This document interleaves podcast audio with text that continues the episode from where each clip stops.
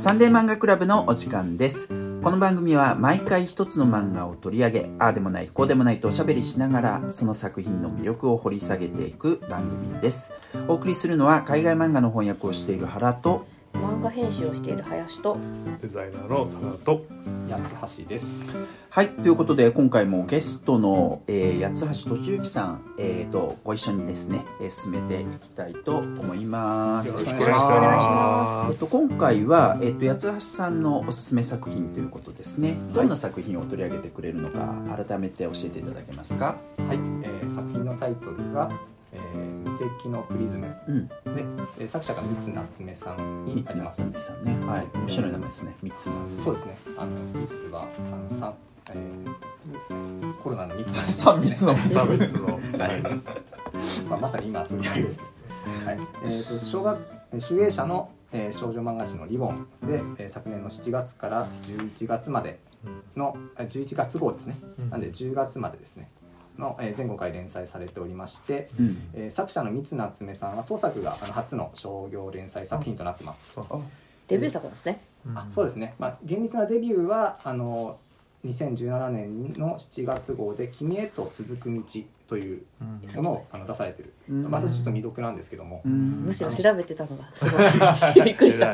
そしてこの作品ってだからこれで完結してるってことね。そうなんです。それもちょっと語りやすさとかあとあなるほど。一冊にまとまってるっていうところがすごく魅力的な作品だったりもします。俺てっきりこれ続いてんのかと思って私もですそしたら終わりって書いてあって終わりって書いてあでもナンバリングなくて続くパターンもまあまあありますけどなるほど多分これで、ねあの切れてると思います、うん。であらすじはですねあの舞台は共学の高校ですね。時代は現代になります、えー高校生の動画配信者が、あの題材になってます。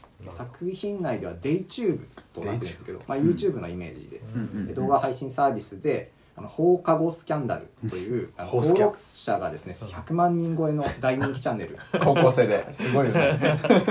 でしかもですね物議醸す内容で、あの問題児的な立ち回りをするタイプの,、あの配信者。いわゆる炎上系。炎上系。炎上系かな？まあまあ。とは言わないけどちょっとアイドルっぽくそうそうそう。てしかもそういうコムドットとかに近い。立ち位置で見られて詳しい。会長の高えなやってます。であのその配信者のえあの男子高校生2人なんですけどこうくんとえんくんの2人、であとその配信に関わることになった、えー女子生徒のレイちゃんの,、あの3人がメインキャラクターとなってます。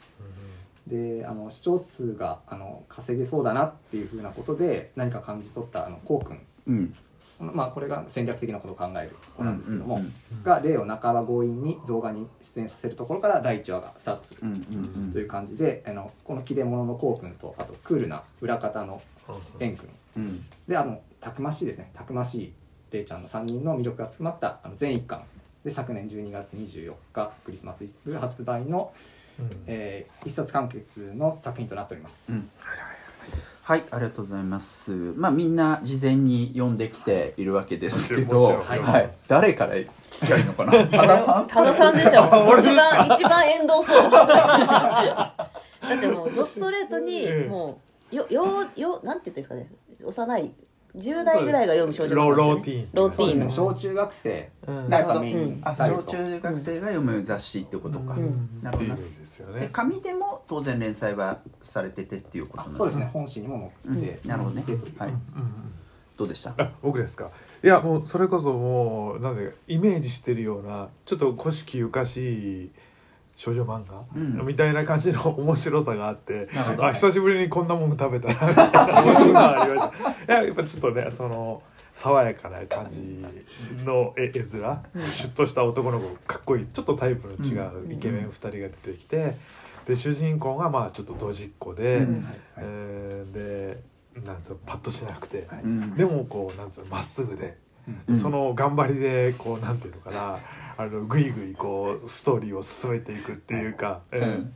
いう感じのうん。をそんな YouTube 時代の感じにこう落とし落とし込んだっていう感じ。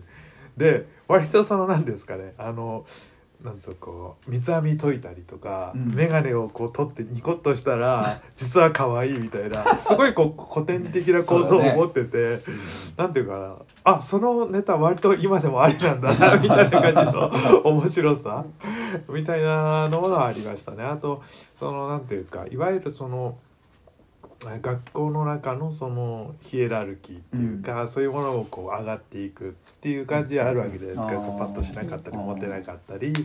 いわゆるな一軍的なものがあったりするわけじゃないですか、うん。特にそういうねそう少女漫画の世界と厳しいヒエラルキー世界があると思うんですけど、それの評価がなんですかちょっと話の中は学校から出ることないんですよ。基本学校の中のシーンばっかなんだけど、なんですかその自己評価が上がっていくのがそのなんつうのネットのその投稿のどんだけビュー数稼いでるか、うんいいいいねがついたかみたいなのがある種すごいこう絶対評価になっていくっていうところはまああの今風のコンバートかなっていう感じがして、ねまあすごく楽しく読みました。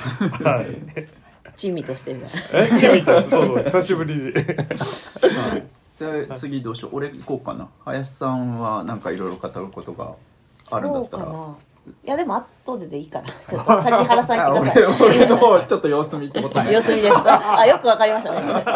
ちょっと聞いてみようか。みたい。な。はいまず、えっとね。原さんでも YouTube 詳しいから。ああまあ YouTube その視点でちょっと先に聞いときたい気持ちは確かに俺だったらもっとこんなプロデュースをするみたいな。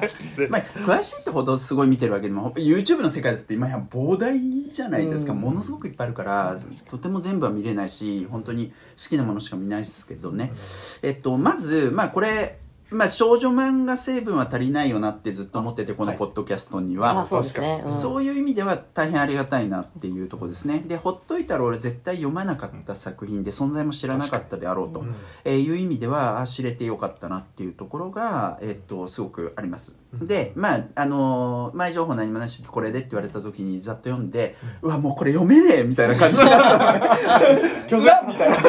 拒絶反応が出た。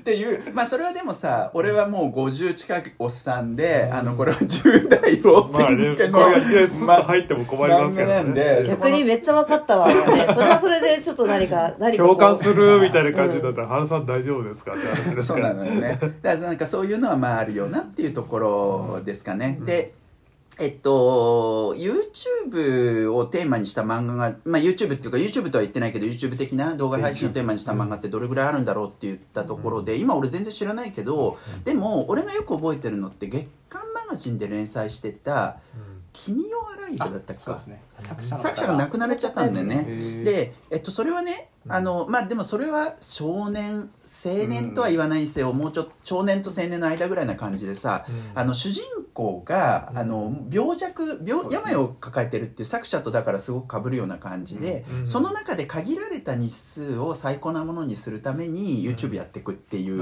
やつだったの。うん。で俺個人としてやっぱそっちの方が乗れるよなっていう気持ちは正直ある、うん。それに比べるとこの子さそのなんな陰キャって言い方してたっけ、はいえ地味陰陰キャ女子ね、陰キャっていうにはやっぱ可愛いし。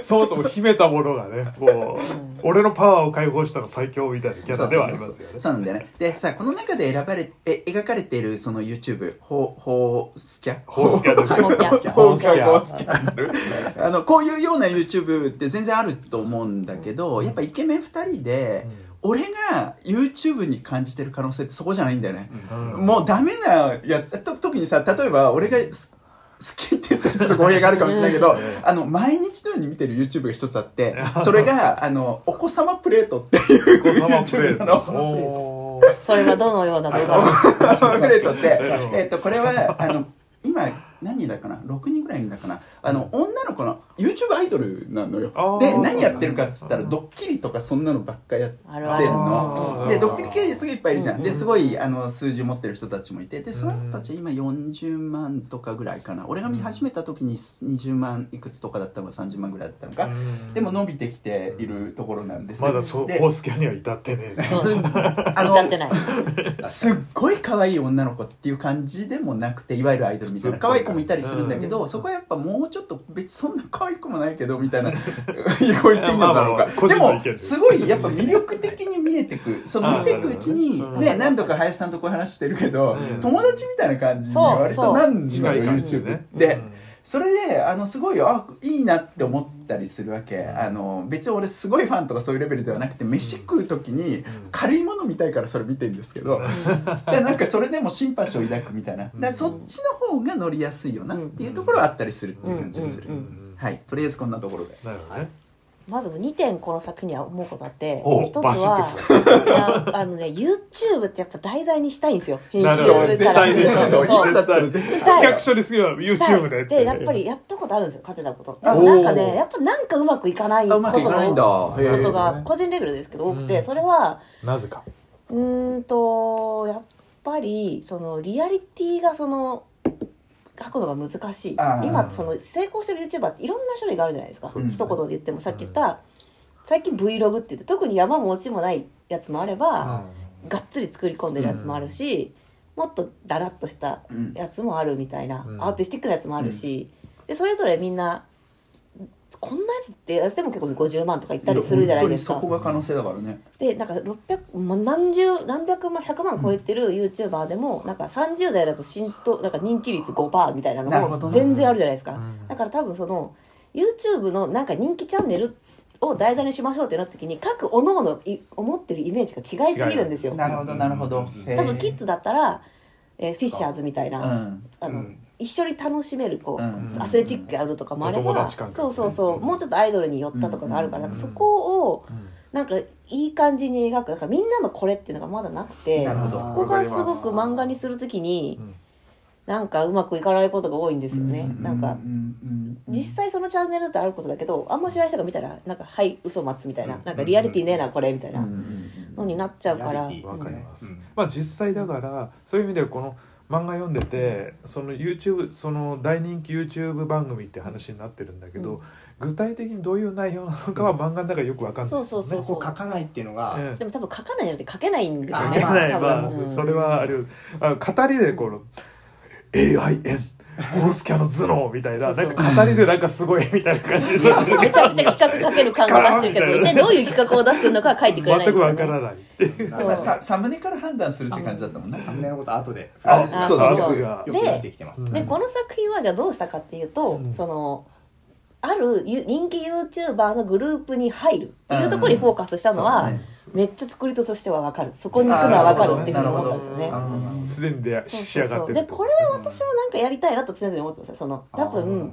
私ここはここから YouTube 論になるんですけど、うんもう YouTube の YouTube そんなものがあるのか。の私の中のね。ええあどうぞ。の論文にして。そうそうそう。の今のそのグループ系 YouTuber の原点って水道だと思うんですよ。水道。水曜どうでしょあ水曜どうでしょうね。はい。よく言われるよね。よく言われるじゃないですか、あやっぱよく言われてんだ。よく言われると思う。だからあの車中でダラダラして大泉洋が管巻いてるっていうかこう文句言ってる、むしろなんかヨーロッパの雄大な景色よりそっちを見たいみたいなうん。うんうんのがもっとう薄くっていうとよくないな。なんか、あれを再生産、うん。個人レベルで再生させたのがうん。今の YouTube、うん。でやっぱどうでしょう？好きな人って一緒に俺たちも大泉洋と旅に行きたいっていうモチベーションあると思うんですよね。なんかなるほど。だから一緒にトラブルに巻き込まれてる感じみたいな。でそれが今 YouTube で個人生産されていっぱいあると、うん。でこれすっごい私の好きなエピソードなんですけどフィッシャーズっていうところが、あの複数男性がやってる YouTuber、うん。もうめちゃくちゃ有名な人たちなんですけど、うんうんこの人たちはアスレチックで遊んだりとか、まあ、メントスコーラとか、割と中高生、やっぱ T, T に人気なんですよね、うん。なんか小学5年生の息子とかいたら、なんかおフィッシャーズ行ったとこ連れてってとか言われることがあるらしいんですよお母さんに。そうそう。だからそのアスレチック楽しそうだから行きたいとか、うんうんでその人たちがなんかその YouTube の機能でメンバーになるってあるんですよ、うん要はファンクラブみたいな、うん月額料金払って、そのはその人限定の動画が見れたりするみたいなやつなんですけど、あれファンクラブに入るじゃなくてメンバーになるって書いてあるん。ですよバナーに、ねいでそれを解説した時にめちゃめちゃキッズからうん。こうメンバーになるを押したキッズになんかあのあのメンバーになったのに撮影いつですか？連絡待ってますみたいな。出演者気分ですね。そうそうそう そのレベルのメンバーだと思ってたわけだからみんなやっぱそこに行って一緒に参加したいっていう気持ちはうん。おすごい強いと思うしこれならみんなあらゆる動画でもなんか今日唯一共感できるポイントだと思うんですよ。なんかこの一緒にそう親近感でうん。僕も一緒にこの仲間に入りたいみたいな、うん。だうん。うん。そうだからそれをちゃんとうまく商品化してるなと思いました。ね、うん。そのそのもしももしも私がフィッシャーズのメンバー女初の女性になれたら？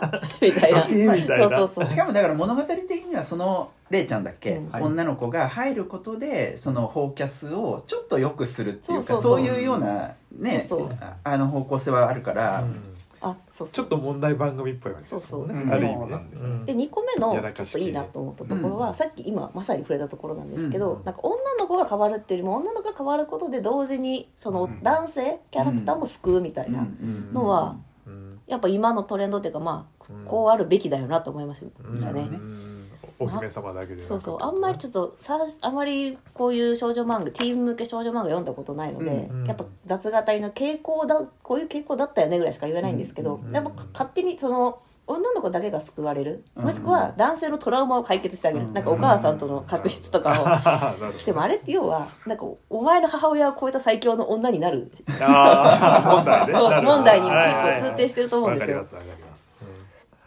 からそそれとは違った解決というかは導き出しててなんか今旬だなって思いましたね。でもなんですね。そそういうことで言っちゃうとさまあだからやっぱこれ世代あの媒体として誰を読者にしてるか問題っていうのは常にあると思うんだけど、うんそういうようなことって例えばスキップとローファーとかにもすごく感じることだと俺は思うんだよね。うんでスキップとローファーの方がそれいいよね。でもスキップとローファーはやっぱ読者が違うと思うんですよ。まあそういうことですねしスキップとローファーはなんかやっぱ高校生活を終えた奴らが読むべきだと思うんですよね。まあ実際そんな感じじゃない。そうそう。そうこに刺さってるんじゃないそう。そう。でこれはやっぱりリアルタイムの若い子に寄り添ってあげてると思う。なるほどね。難しいところですね、うん。なるほどね。だってここに望郷とか我々感じないでし感じない。俺はもうそ感じられなかったからやっぱり。もうダメだみたいな。ょ。いやでもねでもここは半分雑談ですけど、いやでもねこうだいぶ多分私は想定読者じゃないですけどやっぱ金髪のおこういううん。ヒロインはもううん。永遠にやっぱこれなんだなデザインって思いましたね。なるほどね。うん。これはで多分40代30代の人でもうん。平均的に好きなキャラなんですね。なんかちょっとチャラ男で金髪。だってハニーレモンソーダの主人公とほぼ造形一緒じゃないですあそうなんですあそうなんです。主人公がもう黄色い髪。なるほどね。なるほどね。かでもこれはうん東京リベンジャーズのマイキーも同じデザイン。なんですよだだからマイキーめちゃくちゃ夢女子多いんですよ。なるほどマイキーか。そそれをついてると思うんですよマイキーは。うん。その。なるほどねそれは。女子が最大公約数で好きなちょっとうん。なんていうんですかねヤンヤンキーっていうかちょっえーとチャラくて。あのチャラくてえー。オラオラついて悪いだからちょっと大人に見える。えー。なるほどね。でちょっとグイグイ持ってってくれてみたいな。そうそう。そうそうそう最後ちょっと出れるしな。はい。あそこはやっぱり大事なとこですよね。大事なとこだとでも思います。私にだけはちょっと心弱いところをみたいなね。そうそうで昔は多分いやでもなんとなくですけどその出れ知ってるのは私だけみたいな。なんか結構少女漫画の王道だったと思うんですよ。なんか道明寺の優しい部分知ってるのは私だけみたいな。結構私でもそれをなんか広めてあげるみたいなやっぱ共有してあげるみたいなのはなんか新しいなって、ででもなんかそっちの方がなんですかね今のモラルに合ってるくねって思いますねなんか。なるほどね。でもなんかお兄ちゃんはもうちょっとね描きたかったんじゃないかなと思いますね。もう一人。兄ちゃんってしクールな方ね。クールな方、うん。クールな撮影とかする裏方ですよね、どっちかって。いうええ第2話で、まあ、触れられるんですけど第2話であんま出てこないんですよね。と。う。うん。んそこのこともちょっと普通だったらこの二人どっち選ぶのみたいな展開になってあくる普通だったらなね。うん。そそこにしなかったんですよね、うんそうね。はい。作者の人はなんかね自分の手癖で描くかっこいいキャラはこのお兄ちゃんの方だって言ってましたね。ああそうか。いろいろ書いてあってね。うん。あそう。ご覧になったんですね はい。はい。ということでいろいろ勝手なこと言いましたけど。うだよね。本当勝手なことって感じですよね。そんな知らない、詳しくないのに。いい感じにアウェーになってきましたね。3人がこう腕組み腕組みして。あ、目が立ちしてますからね、今。目が立ちして、厚橋さんを三方から囲んでます、今。いいですね。こうボボスのこう1ターン目の攻撃が終わって。こっちのターンになりますかじゃあ。え、でも全然、あの、楽しく読めましたよ、はい。本当に。あの。あの私もあのまずあの林さんの YouTube 論みたいに私に少女漫画論があるわけじゃないんですけど、うんうんうん。あでこれから読み出したいなっていう時の入門書っていうなるほどね。うん。あのい位置づけでなるほどね。出ますし、うん。あのこれが最新の漫画の最先端だっていうよりも、うんうん。あまあ、古き良き漫画の良さあの本当に多田さんも言ってましたけど、はいはいはい。ドジっ子がそうですね。一個上のマーガレットでいうと本当もうエースの狙いとか、うんその頃のあの少女漫画のその熱い部分があって、うん。あとあの言いたいのは少女漫画の両親をうんあのなんて言うんでしょうね。何を書いたかじゃなくて何が書かれなかったかっていうところにすごい感じたんですよ。あの一個一個はちょっと上げていきたいんですけど、はい。おおであのあとはまあ動画を題材にしてるっていうところ、うん。うあのコミュニケーションを書いてるうんうんんですね。うんはい、あのでそれが漫画がこの一冊で終えるために展開が早いんですけども、うん。あの構造で見るとすごい綺麗な構造をした漫画、まあ、なるほど。ある意味言うとシンプルすぎるっていうことになると思うんですけど、うんなんだろうあの皆さんをこうなんだろうな RPG の最後のボスうん。だとすると「うん。ドラゴンクエストの3で」最初光の玉を掲げて闇の衣をは剥ぐっていうアイテムを出すんですけど、ええ。ボスこれをにダメージが通らないね。相手にかざすえと、なんかそのその人のプリズムが見えるみたいなはうん分光器みたいなえうんこう作用のある漫画だなと思ってます。へでええじゃあそこをちょっと説明します。え まだだいぶ伝わってない感じ何を言ってるんだみたいなことだったんですけど、あのゾーマが頭に浮かんだだけでねですすね。はい。ちょっとそこをどう倒すかをちょっと今。はえーっとですね、まずあの動画を題材っていうところがやっぱりあの取り上げたうんさがすごくわかるっていうふうにおっしゃってたと思うんですけど、はいあの動画っていう題材がなんというかですね、あのまず絶妙にプロじゃないライン。というか、あのどうしてもそのプロの何かを書くと、うん。そこにアマチュアの自分とプロの自分で一線引いてしまって、うん。こう一体感が出ないっていうところがあると思うんですけど、うん。題材としてそこがすごく面白いなっていうところが、うん。あのありました。うん。で、えー、と動画っていう話で言うとあのー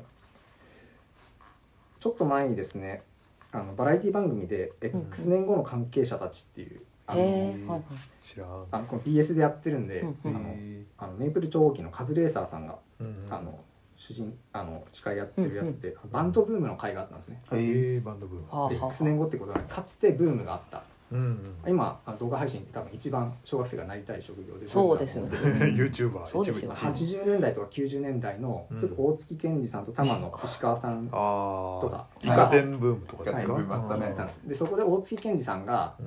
その時バンドやってたやつって、うん。うんあの今だったら迷惑系 YouTuber になってたわって言ったんですよあー。なるほどね。うん。うん。なんでそこのなんかそのなんだろうな。こう今の若い人たちが見てる、うんあのなんだろうな一番面白いところみたいな、ところっていうのがやっぱ漫画の題材にとってるっていうことで林さんがうん。一番それはね。言いたかったところなのかな。やっぱりその今若い子全然テレビより YouTube 見てると思うんですよ。絶対そうでしょ。絶対そう俺だってすでにそうだから。私もすでにそうだから。だから本当はもっとだからややっていかないといけないと思うんですよ。漫画的、漫画業界的には、うん。やっぱそこがでもまだ決定版出てないから、うんなんですかね。で出そうで出ない。っうん。そうていう歯がゆさはありますよね。そそういうさ流行ったものって本当漫画どんどん取り込んでいくじゃないですか、うん。スポーツとかだってそうだしそうそうそう。いうのでいうと本当にもっと増えていくのかもね YouTube、とかさなんかはじめ社長は確かコミカライズされてるんですよギされてるよね。ャグ漫画で。でも多分それは曲なんかあくまでやっぱファンブックの延長線上だから、まあ実際ねうんバンドブームの時たくさんそういう漫画も出てきたわけだからありえますよね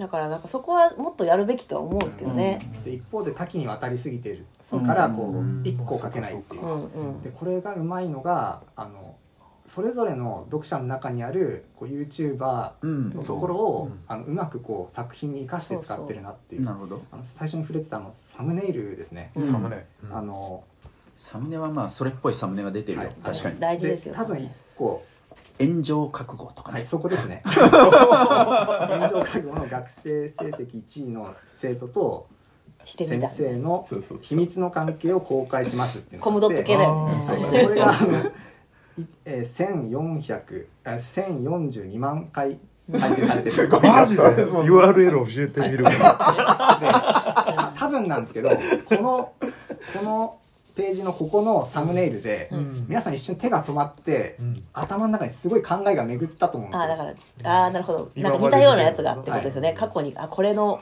ことかなみたいな、はい。ってことですよね。う、ん。あとはその自分の中の雑念というか、こうあの例えばですけどあのこの子この成績一番の子大丈夫だったのかなみたいな心配があったり、うんあとこの子と先生の恋愛関係になったのかなとか、うんそういうところがあってあとあのこんな危ない動画作って報復とか大丈夫だったのかなとか、うん。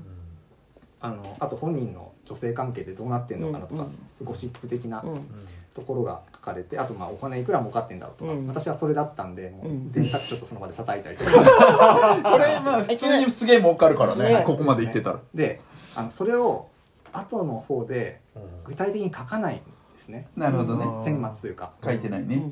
であのこれが作品をコマを追っていく上で常に頭にちらつくんですよ。うん。でもこいつらめっちゃお金もらってるんやろ？みたいなことがってことかそそれもありますしあとこの成績1位のうん。ちょっともしかしたら不幸になったかもしれない。少女っていうのとこのそのイメージを使ってこの主人公がちょっと語られたりするんですよ、はいはいはい。そのイメージを引っ掛けているところがあってあのそれがまああの1話目で、えー、と動画をやらないかって誘うんじゃなくてあの独り言言ってるところを勝手に撮ってあげちゃおうみたいな展開があるんですよ。にはいはいでこれはあのその2人の関係性としてなるんですけどそこに最初のサムネイルの不幸な少女のイメージが絡んでそこのこう、ああなるほど。関係で見るんで自然とまああの不幸なことにならないかなっていうその三角形があるんですね。うんなるほど。うんでこの時にはあとまあ最初にこう主人公とこの男の子2人の3人っていうのが強く印象づけられるんですけど、うん。そういうふうに三角3つをこう配置する。うんうん。他のものを全部排除するうんっていう書き方をしてるんで、うん。すごくあの構造がシンプルでこうどんどん先に進んでいくっていうのが、うんうん。うんあの漫画の作りとしてあるなっていう。なるほど。あのフレームがあるなっていうふうに思いました。でそれは、まあ、しん逆に言うとシンプルすぎるとか。確かにそのやっかみみたいなのちょっと出たりしますけどとかはい。周りで話しかける女の子とか基本的にその周りの女の子の友達とか出てこないですよね。そうなんです。あの、うん。周りのお友達も書かないですし、でもちょっと出てきたよちょっとちょっとだけ。ちょっとだけ。うん。すごくなんかこうこの3人の閉じた世界観はあいやりますよね。でもなんか出てくるリアルの友達はみんな割といい子を願うっていうのはなんか今っぽいってすごい思いました。なるほどね。いあくまで敵はその コメアンチコメしてくるうん。信者。あ信者。細かいけどあのコメントはなんかリアリティだった。なんかなんか「お願いですやめてください」みたいな。ああそうですね。う ん要はこうグループに女が加入したことへの,、うん。あのアンチコメ。なるほどね。うん。そこもさらっと書いてそこまで深追いしないんですよそうだね。そういう漫画だよねこの漫うん。画あのそこになんか少女漫画の良心みたいなものが、うん。ああるんじゃないかな。それはまあ言えそうな気がする、うんでもだから逆にやっぱぼ僕とかはそもそも対象読者じゃないわけだけどそれが欲しいなって思ってしまうというところそうそうはあるかな。でもそのシンプちょっとやっぱ YouTube のところ掘り下げるといろいろ穴が出そうだから穴がってかてかその難しいからしぼ三角関係に絞るっていうのはなんかでもシンプルな構造にするっていうのはうん、めちゃくちゃ正解だと思う、うん。なるほどな。あとこれあれですよね。インターネットにやっぱ光の面書いてるのがやっぱ良心って感じしますよね。そうですね。闇の面をこううん。やっぱ我々はね もうすでに汚れてる闇のでもね住闇の住人はね ガチ恋粘着銃見てればいいんですよ。知知ってます？ガチ恋粘着銃知らない知らない。のところにもうそこに焦点あった作品があーそうなんですね多分これが、えー。おも光の YouTube 漫画をして闇の YouTube 漫画はガチ恋粘着銃なんですよ。あ知らない。覚えとこう。そっちがあれ光の玉がなかったそれは、うん。あのあのなんだっけそのグループ YouTuber にはい。ガチ恋してる女の子、うん。ああなるほどね。有名だからスパチャとか送っちゃうんですよ。なるほどね。うんなるほどね。で私より高いスパチャ送りやがってこの草甘みたいな。この赤いやつがそういつもこいつばっかりみたいな。それ少女漫画なの？ちゃんそれは違います。それは LINE でやったんですけどあねいやなるほどね。オリジナルは別のとこですね。うんあそうですねでえーもうちょっとなんか年上の人たち向けの。そうですね。うん。なるほど。なるほど。はい。でそのバトルなるほどね。ガチ恋女バトルに発展するっていう。多分あれはなんかスカットジャパン系というんですかね。なんかやっぱ落ちてく女おもろいっていうあるんじゃないですかあのジャンル。あーそうなんですそうこれはよく知らないけど。そこからスタートした作そう。品ですね。うんなるほどね。そうそうなるほどね。はいネット配信者の彼女になりたくてっていうそうタイトルがついてるなるほどね。そうそうなるほどね。へえまたその配信者もクズだからうん。普通にファン食う。なるほどね。なるほどっていう闇の部分ね。でもそこやっぱそそこはあんま踏み込まないのは大正解だと無敵のプリズムは。踏み込めねえよなそんなまあリボンだしな。あのうんそそういうふうになんか他の作品結構思い浮かびませんでした？うん。あー確かに。まあ俺はだからあんま知らないからさっき言った「君はライブ」ぐらいしか思い浮かばなかったけどまあ、スキねップとローファーとかね。ああそういうのはね。それはそうだね。スキップのローファーとの関係でいうとスキップとローファーのあのアプローチって文系のアプローチだと思うんです文系のアプローチ言葉でアプローチしたり、うん。ま、間を見せたりみたいな、どうん。はい。まあ、演劇的って言ったらいいのかな、うん。であのこっちは理系のアプローチだと思うんですね。ほう。ん。何かっていうとあの優しさとかよ良心を可能性で語る。うーんなるほど。逆に言うとある程度割り切ってうん。こう優しさっていうものをあのコミュニケーションの中で使っていくっていう、うあの伝わるかもしれないけど伝わらないかもしれないっていう言い方がいいのかな、うん。あとまあそうだな。一人を必ずあ一人に対して必ず伝えるっていうよりもうん。動画っていうものそのものがそうだと思うんですけど低評価と高評価がついてるっていう、うん。そこの関係でただ逆にその伝わらないかもしれないみたいなところにリアリティがあるなっていうふうに、うん。あそこが結構この作品の核になるところなのかなっていうふうに思っていて。ある程度その、まあ、戦略であの人を語るみたいなところがこうくんはするんですけど、ううん。んあとまあアプローチとしてこうやっぱまあ外役的な動きなんだけどもあの、まあ、セリフでやっぱ印象的なのが、まあうん。最低な部分が最高なところを作ってるんだっていうような、言ってるよね。うんパンチラインみたいな感じそれは本当そうと思った。そうだよねって思った。うん。ちょっとしたそのリアリティそのなんだろうな炎上はけ全部計算ですみたいな。うんのとかはなんかリアル味があるなって、はい。なんででも彼彼こんなすれちゃったんですかね。そうですね。いやで割と大人ですよねなんか、はい、まあね。すれたとこも書かられないんですよね結局。ああそういう背景みたいなのはね、はい。だからそれは本当そうだね。読む方私はまあ読む時にもう2030といろんな漫画がこううごめきながら、うん。もうスキップとローファーもまさに思い浮かべましたしあのあとはそうですねいろんなあの少女漫画の両親を感じてきたところがあの、うんうん。思い浮かんだというか、確かにな。少女漫画両親って結構大事かもしれないですね、うん。なんか信じ抜くみたいな。プペルみたいになっちゃった。しまあでも基本的にこの女の子って陰キャとか言われてるけど、もう最初からもうなんていうかやる気満々じゃないですかずっと、うん。そうなんですね。すごいあのさなんか歌実は上手かったって結構びっくりしましたよね。うまいんかい、うん。うまいんかいあの思いますね。あのあうんうまいんかいのところって、うん。あのもう一個まさに話したかったところで、うん。これも歌うまいんですよね、でうん。最初は歌うまくないと思ってた、うん。うん。でこれの書き方が私はあのちょっとひねくれた考えなんですけど、うんすごく好きだったんですよ、えーっとその心最初の地味なところからつながってくるんですけど、うんうん。あの最初の結構地味なドジっ子的な強みにあの印象付けますよね、うん。まあ、あの結構テンプレだと思うんですけど、あのボールがぶつかって人とぶつかって、うん。転んでみたいな、だからまあお約束ですね。23個やるとその3個目ぐらいでそのヒーローとなるような子が助けてくれるみたいな。な少女漫画の典型みたいなのがあると思うんですけど、うん。それと合わせて独り言が大きいっていうことが書かれて、はいはい。あのこれも半ばテンプレだと思うんですけど、うん。あのこの独り言が大きいっていうのはちょっとね違和感が残すような書き方をされてるんじゃないかなと私は思うんですよ。他のうん。ただのドジっていうのとちょっと違うニュアンスを入れてる。なるほど。うんであのもう一個一番最初の1ページ目であのカバンの、えーあ人に褒められるのが好きだったっていうのと、うん。あとあのカバンの中にいろんな人を助ける道具を入れてた、絆創膏とね。心配性なんですよね。裁縫セットと風船。はい、私も心配性なんで今日いろんな本を あそこでちょっとあの感情移入したところもあり。で、えあのであとまあ人に褒められるのが好きだったっていうところがあっえて、であのカバンの中に入ってなかったものを見つけたっていうのが歌だったっていう。まうん。あ多分その比喩だろうなっていう。うん。自分がこう持ってなかったところが見つかったと。であの歌がうまかったっていうのがうん。なんていうんですかね。どえーっとこれがちょっと待ってください、まあ、ど努力とか、どううん。んまあ、そういったものと、うん。まあ、つながってるだろうと。うん。であのなんかお風呂で毎日練習してたんだってって書いてあるよ。そうですね、うん。はい。でもなんか確かにこの後ダンスで結構練習するって描写があるからここはその歌の練習するってシーンはカットした方がいいよね。これぐらい。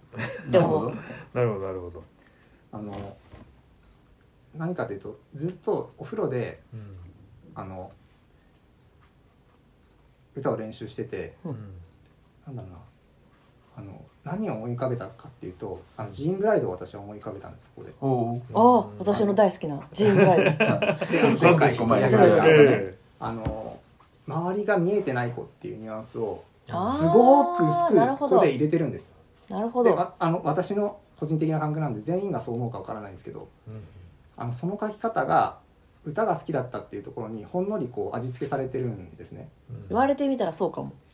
まあそういうふうに感じる人もいるかなぐらいのレベルだと思うんですけど、あのジーン・ブライドはなんていうんですかね。あの、まあ、あの主人公の男性の方の子がはっきり言ってしまった発達障害っていう言葉を使わずにうんうん。その傾向を書いてると思うんですけど、うんうんうん。まあそう見えるように書いてますよねあれがちょっと強めに私は感じるんですよ。うん。そのしかもその傾向をグラデーションっていうとか解像度っていう言葉でそのまあ将棋の駒でいうとその一つの駒うん。の働きだけでちょっと語ってしまってるところがあるんじゃないかなと思っていて、うんうんでこれはあのこちらこっちの作品はそこの繊細なところをうん。直接全く言わずにうん。しかもほんのり感じさせるけどその主人公のキャラクター性としてうん語ってるみたいな構造があるんじゃないかなと思ってそこになんかあの私はすごくあの回りくどい見方なんですけど、あのなんかこう直接言わないうん。なんで書かない少女漫画の両親みたいなところを、うんなるほどね。すごくあの昔から連綿と続く大きな流れとして感じたんですよね。なるほどね。でこれは私はあんまり少女漫画をあの読み始めたから感じたことかもしれないんですけど、うん。なんであのちょっとそこの少女漫画のあの直接言わない優しさとかっていうのをあの感じて読んでみよう。あのなんでリボンを買ってみよう。チャオと仲良しを買ってみようっていう。手元にはね雑誌のリボンとはい、あのチャオと仲良しいろんな資料料すごいチャオと仲良しまである。しかもカードキャプターさんカードキャプター桜だ。はい、あのなんだろう私にとって多分あのここから10年とか20年とか少女漫画を読んでってその最初の作品がこの「無敵のプリズム」だったなってずっと覚えてる作品だなあ思ーったんですよ。うん。なるほどね。あの書き方。でこれが今の読者とかいたら私結構あの売れない漫画が好きだみたいなところがちょっと怖くなっちゃうところなんですけど、ええあのなんだろうな今の読者がどう感じてるんだろうとかうんあとあの皆さんがどう感じてたのかなっていうことを聞きたかった作品なんで、うん。あの持ってきたっていう感じで、うん。あのまあ、ニュアンスみたいなところの語り方としてあの面白い構造があってうん。で読んでると、まあ、あのいろんなあの残念じゃあの雑念とか邪念とか含めて、うん。あのその人の中に湧き上がってきたものがどんなものなのかみたいなことも、うん。あの見える作品。うん。で、あのそういった3つのシンプルな配置でうん。その物語をダイナミックに進めていくみたいなところが構造としても面白いなって思って、うん。そういうちょっとあの構造的な見方で楽しんだ作品、うん。であの私自身がこういうふうにカバンにいろんなものを 詰めて そのメンタリティ的なところ主観的なところでもあの、うん。実はちょっと親近感のあるうんあの、作品だったという感じです。なるほどね。どな。あのジンブライドはねあの僕ら前回取り上げたわけで、はい前々回か、私は聞けてない状態なんですけど、うんうん、あの今収録している時点ではまだあの公開されていませんけれども、えっと、その中でやっぱりその女性の生きづらさの方に焦点を当てそれは僕らもそうで,、うん。で発達障害的なあの男性の造形みたいなところその話題は出たけれども、うん。その造形の仕方がちょっとなんかこうステレオタイプなんじゃないかみたいな話にはそんなにはならなかった。うん。えー、と記憶している、まあ、だそこの部分があなるほどそういうふうな可能性がある。そういうふうな、あの例えば傷つく読者がいるのかもっていうようなうん。ところはすごくあの面白い指摘だなと、うん。読者がそんなんていうかジンブライドで語られたところは、うん。もう将棋でいうと駒がもうぶつかるところうん。あーそうそうそう。そう、のが書かれすぎちゃってるかなと、うん。もっとその序盤のこ手組みというかもう駒がぶつかる前のこうレーダーでの探知の試合みたいな。そういった感性でもしかしたらあの私も結構まあ35歳なんであの繊細な世代世代とは言えない時期に小学校中学校学生を過ごしたと思うんですけど今このまさにリボンとかチャオとか仲良しとか読んでる子たちはその将棋の駒の最初のこう手組みのところうん。しかもそれをすごい多面差しでやってるみたいな、うん。そういうところで戦ってる子たちだと思うんですよ。私のイメージだと。うん。それがジーン・ブライドの描写だとちょっと届きにだからそのジーン・ブライドの描写よりも私はこの作品の描写の方が、うんうん。まあ、個人的なところも含めてあの好きだったっていう感じですね。なるほど、まあ、それこそだから読者層が違うっていうかね年齢が違うっていう問題はすごくよく考えなきゃいけなくて。えっと、僕ジン・ブライドは評価してるし支持しますけれども、やっぱ戦う作品なのでそその戦う作品があの日和るわけにはいかないっていうところは、うん。あの作者の立場としては確実にあるうん。とだから思う。何か変えたいものがもううん、そこ視線の延長線上にいるでもさっきの今話ですあー確かにと思ったそのさっき善意そううん。少女漫画的なそのこう空気で伝える、うん。そしてなんかでできれば若い読者にこれを伝わってほしいみたいな、うんうん善意は確かに少女漫画のポインある特性だと思うけどもなんか時にはそのやっぱり私はフェミニズム的分野で今だと見てしまうから、うん。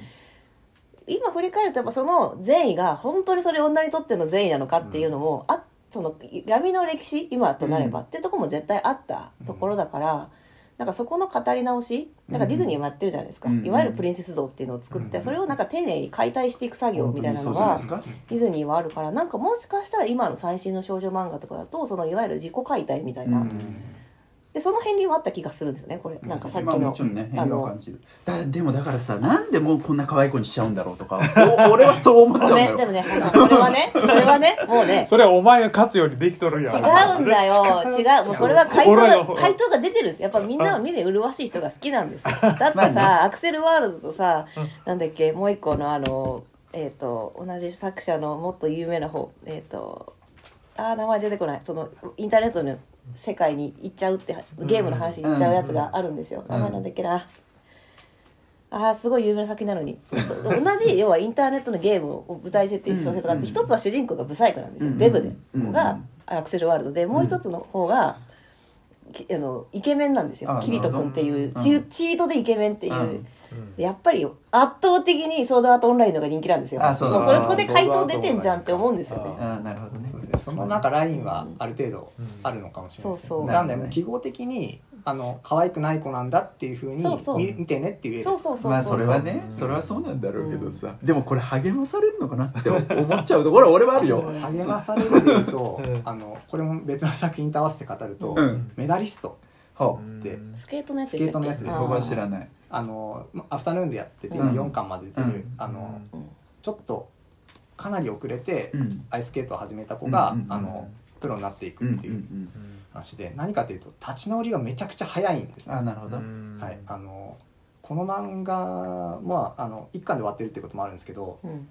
あの普通だったら3話4話引っ張って立ち直っていくところを、うん。もう2ページ目、すぐにね。3ページ目ぐらいに立ち直ってて、あでもこの感覚って結構、今のトレンドだと思う、うん。なんかそうね。うじうじしないというか、うん。展開どんどん早くして、う。んこの雑味を書かないっていううん。感覚は結構大事なのかなっていうのを、この作品から結構吸収したところはあります。ポジティブな部分は確かにねいいのかなと思いつつ。まあ基本的にこの主人公ってまああんま考えてないじゃないですか。まああのうんプロデュースするっていう構造があるから、うん。道筋はうん。このホーホーキャス。ホーキャス。のあのホースキャ？ホースキャ、あホースキのャ失礼。がホースキャね。ホースキャの2人が、まあ、作ってくれて、はい。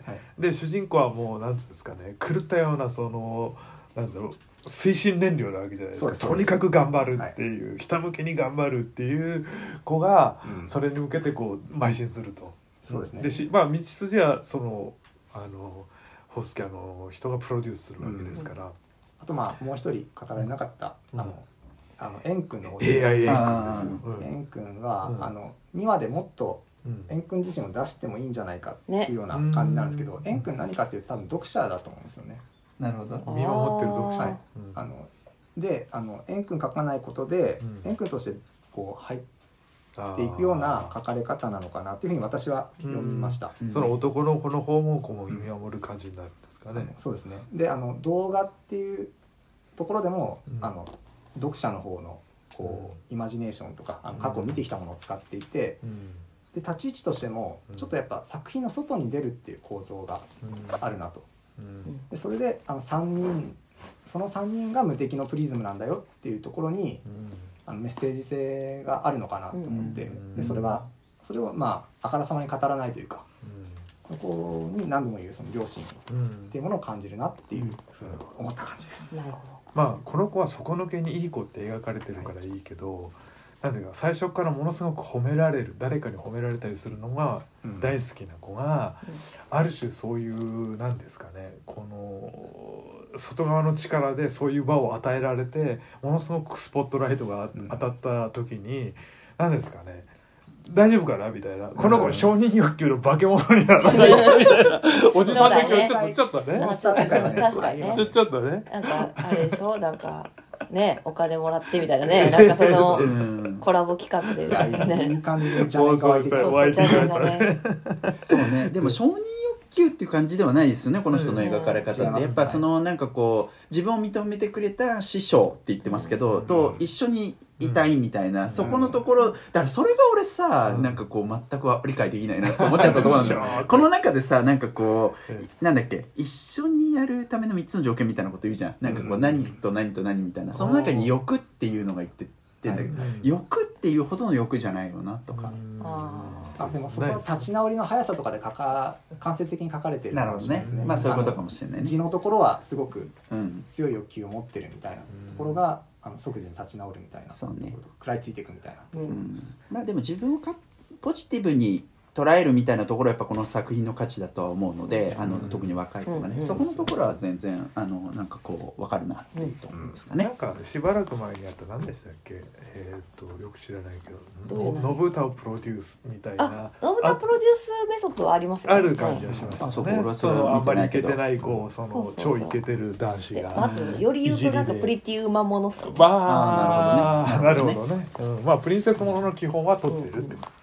それを外れる作品として、まあ、同じリボンだとちょっと前に「さよならミニスカート」っていう作品、うん。あ名前聞いたことある。この漫画がすごいとかでも。出てました読めでも両方入るっていうはいはい。少女漫画とまあでも2年ぐらい前の作あ品なんですけど。れでもねここれと割と近い？いやそことはまた違うんですけど。違うけど。宮台ミニスカートはあれと一緒あのあれでしょ？敵をもう見据えてる感じの少女漫画です、ああそうですね。アイドルだった子がアイドルじゃなくなってっていう話でしょ？そうそう。でなんかあれ結構異例のデビューっていうか連載するときに出版社のなんかここなんていうの？ステートメントみたいなのが出たんですよね。絶対これはやりますみたいな、はい。ああそうなんだ。そうすべての女の子女のための漫画ですみたいな、はい。俺確か出た。一回読んで全く興味持てず続き読んでないけど、えーまあ2回読んだら変わるのかもねいくらもあれはちょっと今止まっちゃってる。あそうなんだ。別のものを連載されてたのかな。なるほどね。はい。っていう感じで、はい、あのなんかこう語ることでやっぱり皆さんのこう、うん。人間味のところをいろいろ引き出せた回になったのうん。かな。なんでこう私の私の屍を越えてえ次のゲストの方がこう今引き出した情報をうまく生かしてくれ。俺の屍をこれでってくれっていう。でも本当少女漫画はもっと我々見ないといけない気がするな。本当に、はい。本当だね、うはいなんかフィールおフィールヤングばっかじゃなくてさ 私もオンブルー本とかさ。当だよ。今八橋さんがもう俺の計算通りだな。みたいなプロデュースされた状態になってると思います。低低評価が。ついてる10万ついてる。バーンみたいな。少女漫画を語る言葉が増えていけばいいなっていそうですね。単純に。いや本当そうですね。それはそうですね。本当そうだとはい。思いますこれはい。ピチピチピッチってまだやってんの？そう私も全然関係なはい。今もう皆さんが手元で仲良しとか。仲良しとか。見て見ちゃって全るから然関係ない話。だからまだ私が見てた頃のやつが微妙に現役だったりするのがびっくりする。な少女漫画業界。ね。化け物がたくさんいそうですねはい、ということで、えっと今回は、えー八橋さんのおすすめ作品ということで 三津夏目さんの「無敵のプリズム」えーという作品を取り上げました、まあ、僕らもねぜひあのはい。少女漫画に対する、えー、とリテラシーを上げていきたい、そうですね。ちょっと僕はリテラシー低いんでね。東京ミューミンをやってるよ。なんかいろいろ言ってますけどね。はい。えっ、とで、次回なんですけど、次回は誰が何を紹介してくれるんでしょうか？はい、えー、次は私の推薦作品林さんの推薦作品でですね。タイトルは、えっと、ファッションというやつで、はいはるな檸檬さんはい。ダルちゃんとか、うんうん。あのずかずカとかかとかね。ボイスデーでこれまで名を上げてきた作家さんの初のストーリーものの連載ということで、これを取り上げたいと思いますはい、えー次回はその作品を取り上げます。ということで、今回のサンデー漫画クラブはこれでおしまいです。以上、原と、林とただと八つ橋がお送りいたしました。また次回お会いいたしましょう。それではまさよなら。た